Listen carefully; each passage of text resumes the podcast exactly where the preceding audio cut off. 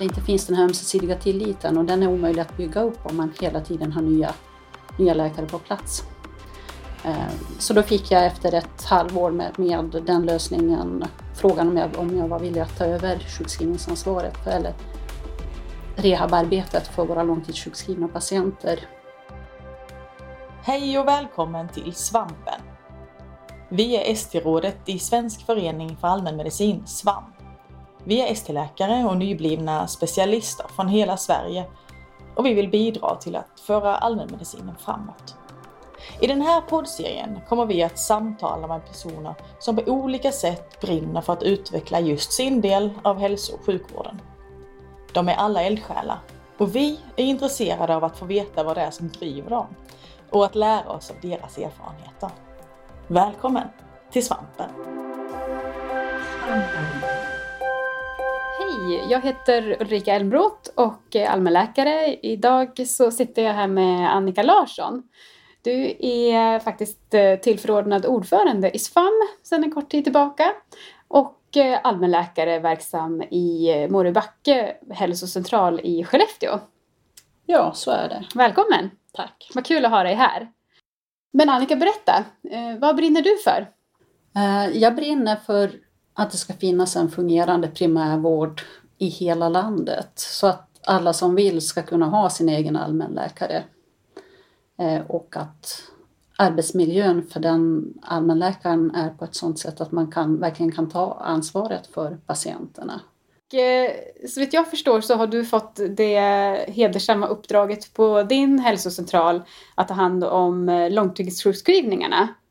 Det låter ju lite som en skräckupplevelse för många, kan jag tänka mig. Men berätta, hur gick det till? Ja, det jag är verksam så är då inte situationen en sån som jag skulle vilja att den vore, det vill säga att det fanns tillräckligt med allmänläkare, utan jag jobbar på en enhet som till stora delar är hyrläkarberoende. Och vi gick från att ha få men fasta läkare till att under en väldigt kort tidsperiod bli i stort sett helt hyrläkarberoende. Eller skiftet däremellan gick väldigt snabbt. Och då visade det sig att det här med att ha hyrläkare blev inte bra för de långtidssjukskrivna patienterna. Och det blev inte heller bra för våra rehabteam. För vi var vana att jobba med ett väldigt stort förtroende mellan de sjukskrivande läkarna och de övriga kategorierna i rehabteamet. Och det samarbetet funkar ju inte när det inte finns den här ömsesidiga tilliten. Och den är omöjlig att bygga upp om man hela tiden har nya läkare på plats. Så då fick jag efter ett halvår med den lösningen frågan om jag var villig att ta över sjukskrivningsansvaret eller rehabarbetet för våra långtidssjukskrivna patienter. Och valde att ta det. Mm. Och hur funkar det i praktiken? Ni har ett rehabteam, sa du? Precis. Vi har en rehabkoordinator. Och sen har vi gott om sjukgymnaster eller fysioterapeuter. Vi har psykologer, kurator, arbetsterapeut som ingår i rehabteamet och som jobbar med våra långtidssjukskrivna. Både enskilt men också med mycket grupper för de sjukskrivna och även för sådana som inte är sjukskrivna men med likartad problematik. Kring stress, kring ångest, kring sömn. Och fysioterapeuterna jobbar med smärtskola, medicinsk yoga och så. Och vi försöker hitta aktiviteter där vi kan lotsa in de som är långtidssjukskrivna för att det inte ska bli en passiv sjukskrivning utan faktiskt ett aktivt rehabiliteringsarbete. Ja, det låter ju fantastiskt bra. Och har så många olika professioner tillhanda i... En liten vårdcentral i Norrland. Är det verkligen möjligt? Ja. Vi har valt att prioritera sådana resurser. Och mycket är det ju naturligtvis också eftersom det då vi har haft ont om läkare så har vi fått anställa upp annan personal för att kompensera det och använda oss av rätt använd kompetens. Mm. Och spindeln i nätet i rehabteamet är då vår rehabkoordinator. Och vi var väldigt tidigt ute med att anställa rehabkoordinator och Vår rehabkoordinator har också, tror jag, ovanligt stort tjänsteutrymme för att jobba med det uppdraget om man jämför med andra hälsocentraler i området. Mm-hmm. Vilket är mycket värdefullt för oss som läkare. Mm. Hur funkar det då när patienten eller ska bli sjukskriven? Mm. Det går i lite olika perioder, men nu är målet att en patient som hör av sig och säger att nu har jag varit hemma en vecka, sjukskriven en vecka för det här. Jag mår inte bra, jag kan inte gå och jobba. Så försöker vi i dagsläget att undvika att den patienten då blir inbokad på en akuttid till den som är akutläkare, utan hellre hitta andra lösningar. Det funkar naturligtvis inte alltid, och korta sjukskrivningar, sånt som en vecka till på grund av influensan eller ryggskottet eller så, det löser vi ofta administrativt utan att vi träffar patienten. Men annars så är målet att patienten istället för att bokas in till akutläkare bokas in till teambedömningar som vi har varje dag. Citronder tror jag det kallas på en del andra ställen. Vi har enheten indelad i 2 team som träffas en gång per dag och fördelar inkommet arbete. Till exempel sånt som begäran om sjukskrivning. Och har jag då möjlighet så försöker jag träffa patienten redan från början. Ibland är det naturligtvis också patienter som har blivit sjukskrivna av hyrläkare i första hand. Men där vår rehabkoordinator fångar upp dem att se att om det här riskerar bli långvarigt eller det här är redan en lång sjukskrivning. Och när de då behöver en ny läkarbedömning så bokas de in till mig. Mm. Vadå, sa du att patienten träffar hela teamet? Nej, patienten är inte med vid de bedömningarna utan vi samlas läkare, även då utbildningsläkarna och... Målet är också att det ska finnas med en sjukgymnast och en sköterska vid de teamronderna. Och så bokas patienten in som ett administrativt ärende. Kalle Pettersson har hört av sig med de här besvären. Hur löser vi det bäst med de resurser vi har? Ja, just det.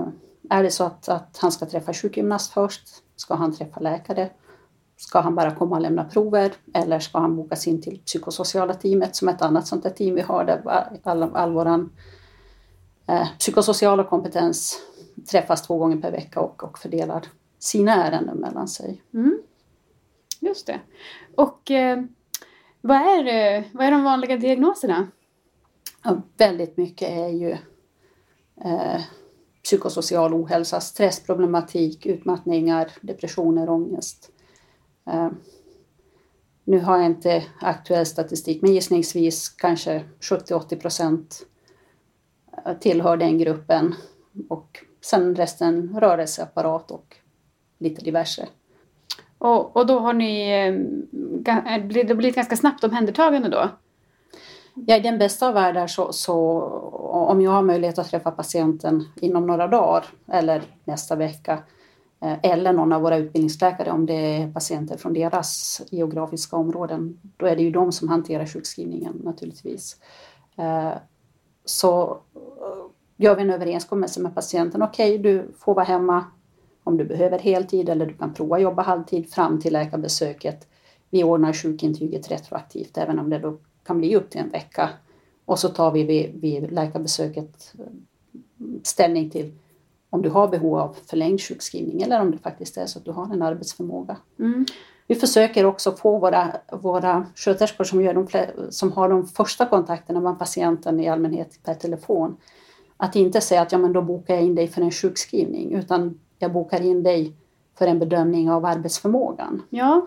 Att patienten inte kommer med förväntningar att nu kommer jag att bli sjukskriven utan att de har fått beskedet att då ska vi bedöma om du har en arbetsförmåga. Mm. Men hur går det till då?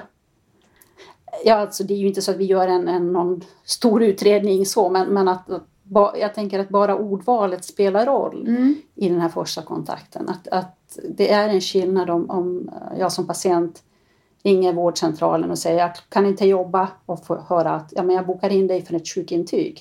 Eller men jag bokar in dig för en bedömning. Ett ställningstagande till om du har en arbetsförmåga. Ja.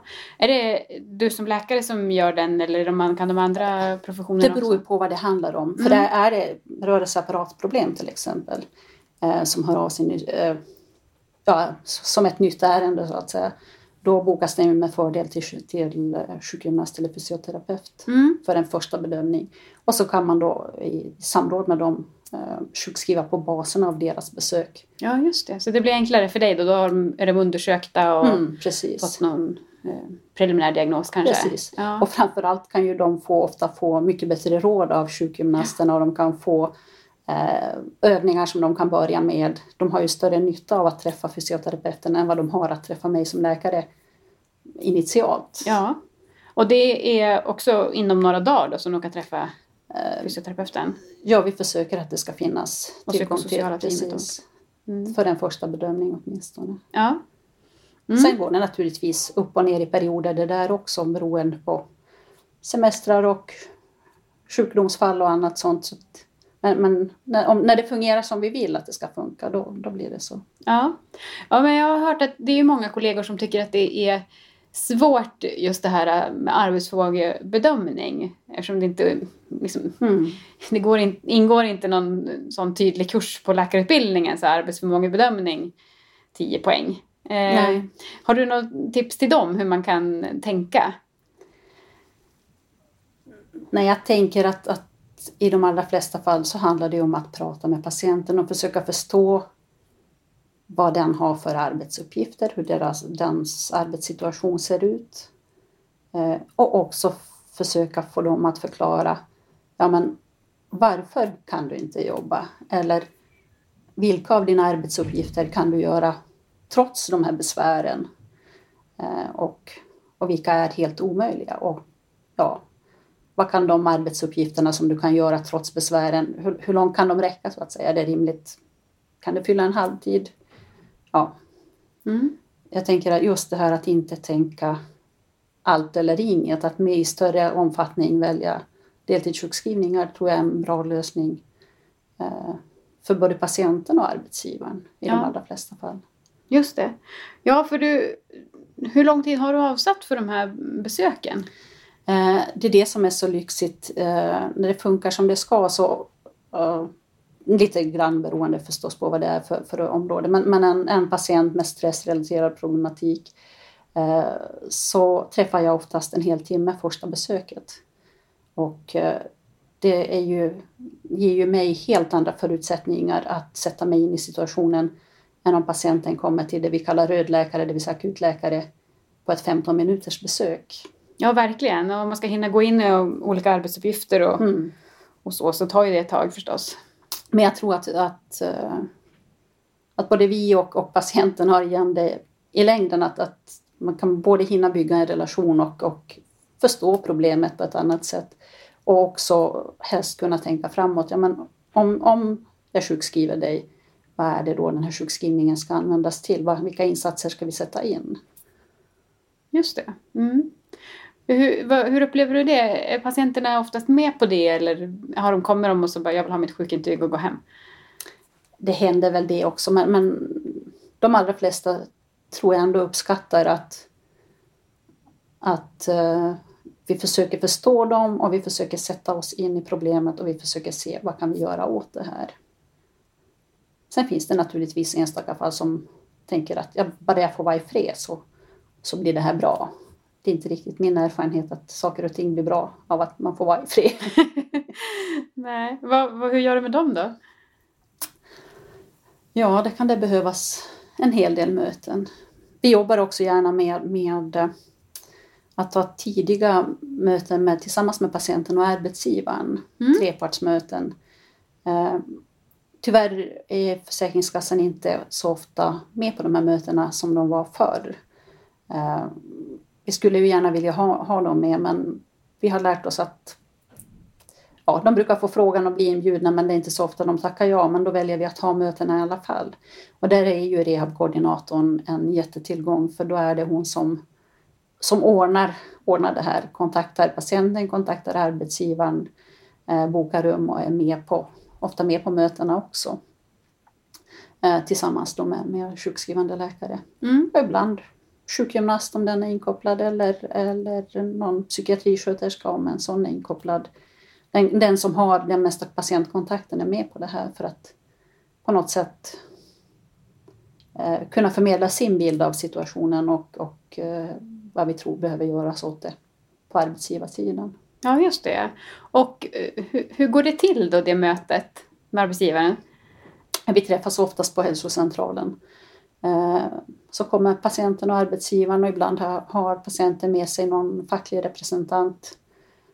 Och så går man lite igenom vad handlar det om för problematik, hur ser situationen ut idag, vad pågår inom vården, vad är planerat inom vården och hur ser man på det här från arbetsgivarens sida. Vad ser de för svårigheter och för möjligheter för den här patienten att komma tillbaka i jobb eller utöka sin arbetstid om det handlar om en deltidssjukskrivning. Och jag tycker att de här mötena ger ofta väldigt mycket, och det kan vara en väldigt spridning i hur arbetsgivaren ser på situationen. Ibland får jag känslan av att den här arbetsgivaren vill inte ha tillbaka den här patienten. Den ser helst att patienten går vidare till något annat. Och då är det ju en otroligt svår rehabiliteringssituation att få tillbaka den patienten i det jobbet. Och vet man att det är så, om man börjar närma sig dag 180, den här viktiga brytpunkten, då tänker jag att det är värdefullt att ha den informationen och kanske då hellre styra om till att söka annat arbete eller börja studera eller vad det kan handla om. Och ibland finns det arbetsgivare som verkligen är beredda att göra nästan vad som helst för att få tillbaka sin anställda jobb. Och på ett sätt som patienten ofta inte tror i förväg. När jag pratar med patienten och frågar, men vad tror du vad skulle vara möjligt att anpassa på jobbet? Vad skulle gå att förändra där? Och så, nej men det går inte, och det är inte möjligt för mig att jobba deltid, och de har inga sådana arbetsuppgifter och det här verkligen går inte. Och så träffar man arbetsgivaren som ger ett helt annat intryck och är beredd att göra anpassningar i mycket större omfattning och vara tillmötesgående. Och då är det naturligtvis en mycket lättare resa att rehabilitera till den patienten tillbaka till den arbetsplatsen. Ja, roligt för patienten att veta att den är så uppskattad. Ja, precis. Mm. Ja, du nämnde Försäkringskassan, att det inte alltid är så lätt att få till möten. Nej. Men nu är det nästan min erfarenhet från de senaste åren. Så de enda gångerna där Försäkringskassan har varit med på möten, då handlar det om väldigt långvariga sjukskrivningar. När man är på väg och står inför frågeställningen, ska det här bli en sjukersättning och inte längre en sjukpenning. När man börjar vara i de frågeställningarna, då är det ofta lättare att få med sig Försäkringskassan.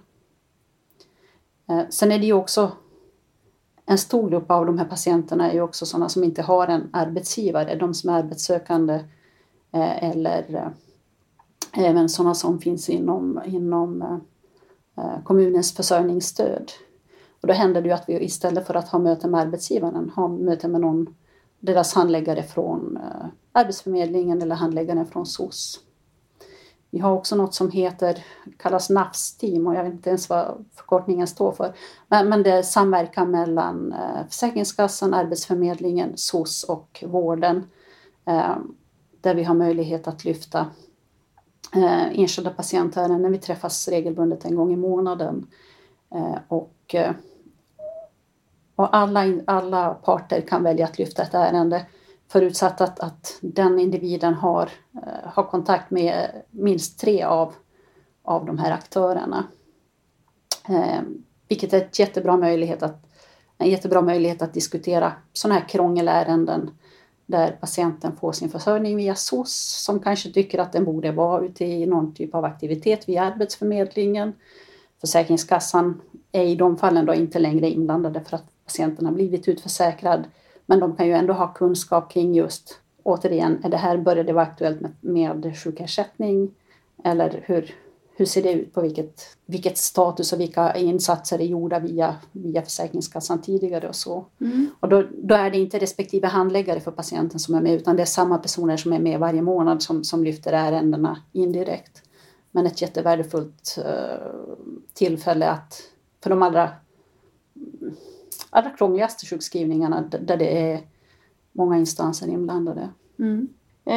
Ett vardagsbekymmer för många av våra kollegor är just det här med sjukintyg som inte blir accepterade av Försäkringskassan och man begär komplettering och sådär.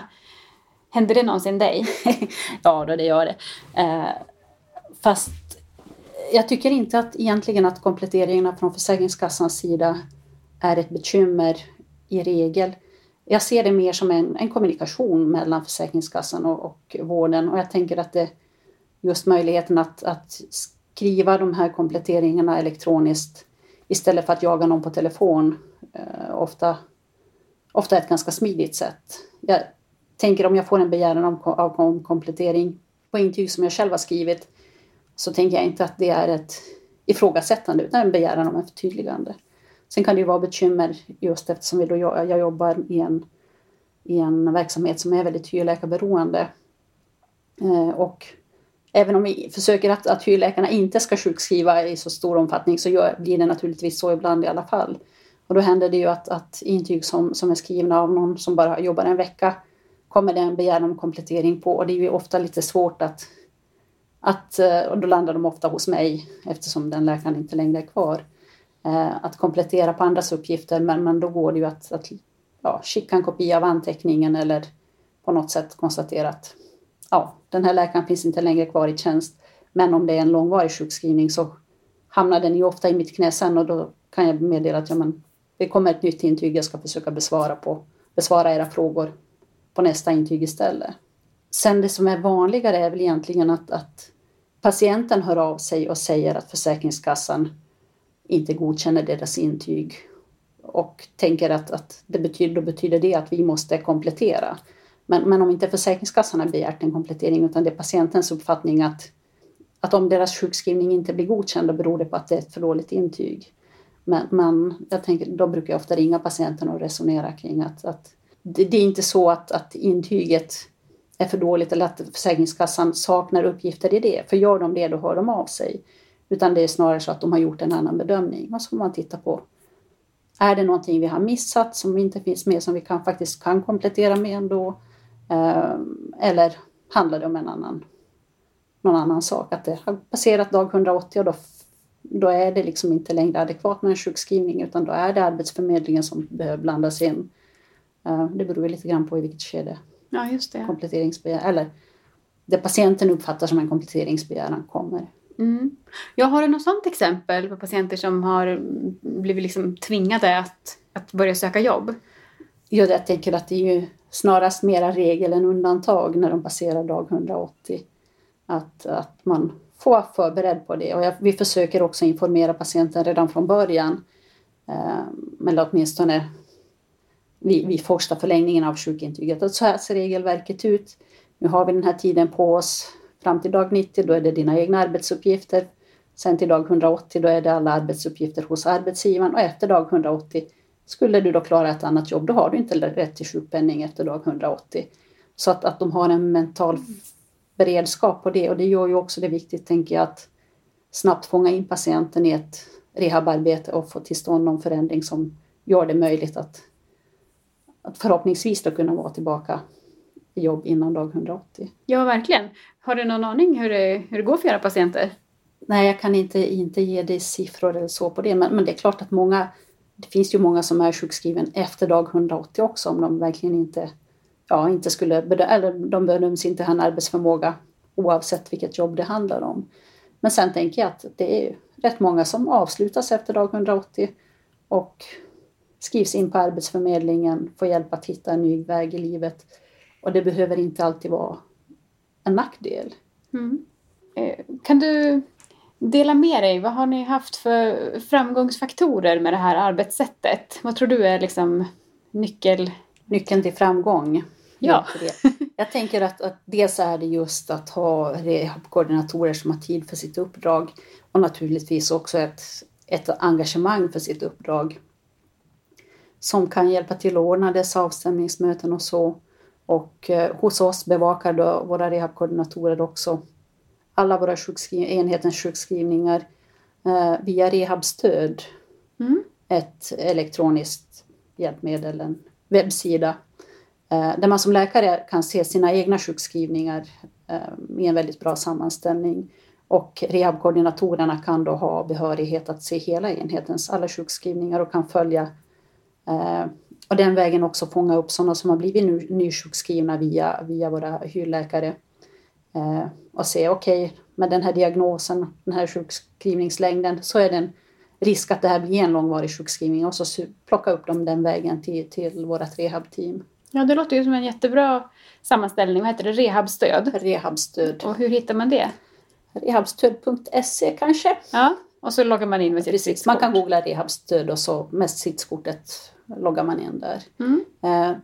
Och så där kan man se cirkeldiagram över alla sina sjukskrivna med kön och diagnosgrupper och deltid kontra heltidssjukskrivning och sådana saker.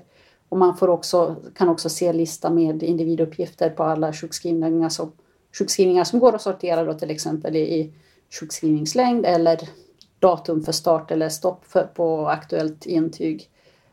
Vilket för mig är ett väldigt bra redskap också att se okej, nu är mitt schema släppt för 4 veckor framåt. Vilka sjukskrivna har jag som vars intyg går ut under den här tidsperioden? Vad har jag för planering för dem? Behöver jag boka in för ett återbesök eller har de en pågående kontakt med vår psykolog så att jag kan sjukskriva in direkt via den psykologen efter det besöket? Eller är det här en sjukskrivning som är på väg att fasas ut, att jag förväntar mig att det inte behövs en förlängning? Det ger en bra möjlighet till överblick. Ja, det låter det är ett jättebra verktyg som har funnits kanske ett år eller så. Bra tips. Sen har vi också träffas fysiskt med vårt rehabteam en gång per vecka och då är det även då psykosociala teamet med vid de träffarna och där tar vi då upp aktuella ärenden där man funderar på vilka insatser kan vi göra för den här patienten med den här problematiken eller den här är på gång inom den här, ska gå den här gruppen men behöver ett förlängt sjukintyg eller psykosociala teamet kan ha träffat någon som de tänker att den här kanske behöver utredas somatiskt också och så vidare. Där bollar vi ärenden, inte bara de som är sjukskrivna men det som är rehabiliteringsärenden på hela enheten. Ja. Och där är då även utbildningsläkarna med när det handlar om deras patienter.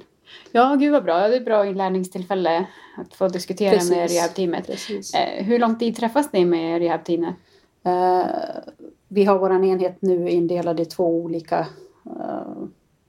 team och varje team har då ett rehabteam en gång per vecka, en timme. Mm. Men det är inte alltid hela timmen går åt i det här. Nej, just det. Men då tar ni de mest aktuella fallen då? Ja, alla som känner att man har ett ärende som man vill lyfta bokar in det som en administrativ bokning på den tiden. Ja, just det. Hur många långtidssjukskrivningar har du parallellt? Just nu brukar det pendla kring 30 ungefär. När jag började med det här uppdraget för drygt 2 år sedan, då var jag ansvarig för hela vår enhet som då också var 50% större än vad den är idag. Vi är uppdelade nu i 2 enheter. Och då hade jag som mest någonstans mellan 80 och 90 långtidssjukskrivna. Samtidigt? Ja. Mm. Men då är det också det enda jag gör av kliniskt arbete utöver ledningsuppdrag och handledning och sånt. Mm.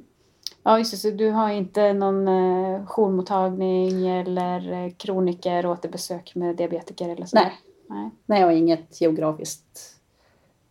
geografisk lista eller inga personlistade patienter eller så, utan jag är ansvarig för dem jag är sjukskrivna för ungefär under perioden de är sjukskrivna. Sen är det ju ibland så att även om de då är tillbaka i arbete men att det fortfarande handlar om samma problematik som de har varit sjukskriven för, så följer de ett tag tills de på något sätt glider vidare till någon annans händer eller håller sig friska. Ja, just det.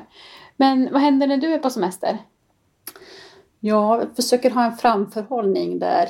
För rehabarbetet sommartid är ju inte särskilt aktivt heller hos vare sig Försäkringskassa eller Arbetsförmedling. Eller hos ingen är särskilt intresserad av att ha möten i juni, juli, augusti där. Så att jag försöker ha en framförhållning inför semestern och se till att de sjukskrivningar där det är aktuellt med förlängning, att de är förlängda tills jag är tillbaka. Sen kan det naturligtvis vara sådana som behöver ett återbesök mitt i för att göra en ny bedömning. Om det handlar om kortare sjukskrivningar och då får ju någon annan ta över. Men annars försöker vi planera så att det inte ska bli så mycket frågetecken när jag är borta. Mm. Är det här ett arbetssätt som du skulle vilja rekommendera fler vårdcentraler att prova? Delar av det. Jag tänker att just det här att ha en rehabkoordinator och att ha ett rehabteam som man träffar varje vecka tror jag är bra på alla vårdcentraler. För det ger ju ett gemensamt patientansvar att jag som sjukskrivande läkare sitter inte med patienten i knät. Och jag tror att det är oerhört viktigt. Många tycker att jobba med sjukskrivningar är jättetungt. Och de kan undra om jag är riktigt klok som gav mig in det här. Och att helt och hållet vara ansvarig för det, så fick jag lite undrande frågor åtminstone från början. Men det är inte tungt när man delar arbetet med ett rehabteam. Så den biten vill jag gärna rekommendera. Sen tänker jag att det är naturligtvis inte alls någon ideallösning att en och samma läkare ska jobba med en hel enhets alla rehabpatienter. Eller särskilt långsiktigt hållbart heller som enskild kollega att bara ha rehabpatienter för tid och evighet. Utan det här är ju en lösning anpassad för att göra det bästa möjliga av en inte optimal situation där merparten av patienterna tillhör hyrläkare. Det är ett sätt att använda, vi har prioriterat våra resurser till patienterna som är långtidssjukskrivna. Och jag hade då när vi startade med arbetet en enda fast kollega som då blev äldre doktor och tog hand om servicehus och hemsjukvårdspatienter. För att vi upplevde att det är två utsatta grupper där det blir så mycket bättre om det är en fast kollega, som en fast läkare som sköter arbetet. Men i den bästa av världar tänker jag att man som allmänläkare har en avgränsad lista som inte är större än vad man mäktar med. Och att man sköter sjukskrivningsärenden på sin lista och inte för en hel enhet. Mm. Men även i en sån situation tänker jag att man har en god nytta av att ha ett fungerande rehabteam och en rehabkoordinator som kan vara spindeln i nätet där. Mm. Bra, så man kan plocka godbitarna här. Jag tänker det. Mm. När vi bokade in det här samtalet så visste vi ju inte att du skulle ta över ordförandeskapet i SFAM. Nej. Men nu är det ju det här som en kort tid tillbaka. Har du något budskap där till våra lyssnare som tillförordnad ordförande? Jag tänker att SVAM har en viktig roll att uppfylla när det gäller den här professionella identiteten som allmänläkare, både för ST-läkare men också som färdiga specialister. Att på något sätt tillvarata kärnan i allmänmedicin och ge utrymme och möjlighet för att utveckla den och prata om den och mötas kring den. Och jag tror att det är en viktig motvikt till vardagen som ofta består av prat kring organisationsförändringar eller scheman och jourer och så. Att man inte tappar bort den allmänmedicinska kärnan i vardagen utan får den påfylld. Och där tror jag att SVAM och SVAMs aktiviteter i form av ST-dagarna, vårkongressen, olika kurser och ja, men även sånt som mitt i ST och specialistexamen och så det fokus som blir kring den allmänmedicinska kärnan i de här aktiviteterna tror jag är ett bra sätt att fylla på energi i allmänläkarkärlen. Mm. Så där tänker jag att det är bra att ta vara på de möjligheterna som finns. Och särskilt om man då jobbar på en vårdcentral där man inte har så många fasta kollegor som man kan diskutera den här typen av frågor med. Jag tror att man ska ta vara på SVAMs utbud av aktiviteter där. Och FQ-grupper om det finns sådana. Eller och finns det inte så kan man fundera på om man vill starta upp en sån och då kan man få stöttning kring det. Ja, precis. Det brukar vi ju ha. Har vi haft sedan några år tillbaka stöd till att starta upp FQ-grupper och om man vill starta en lokalförening och så. Mm. Precis. Kul. Om man har fått lite funderingar när man har lyssnat på det här samtalet och vill diskutera med dig eller så, får man göra det? Det kan man göra. Hur får man tag på dig? Jag tänker att min både mejladress och telefonnummer finns på SFAMs hemsida. Så det är nog lättast att hitta det där. Ja, jättebra. Något mera? Nej, jag tror jag är nöjd så. Ja, jag också. Jättenöjd. Tusen tack Annika Larsson för det här samtalet. Tack för att jag fick vara med.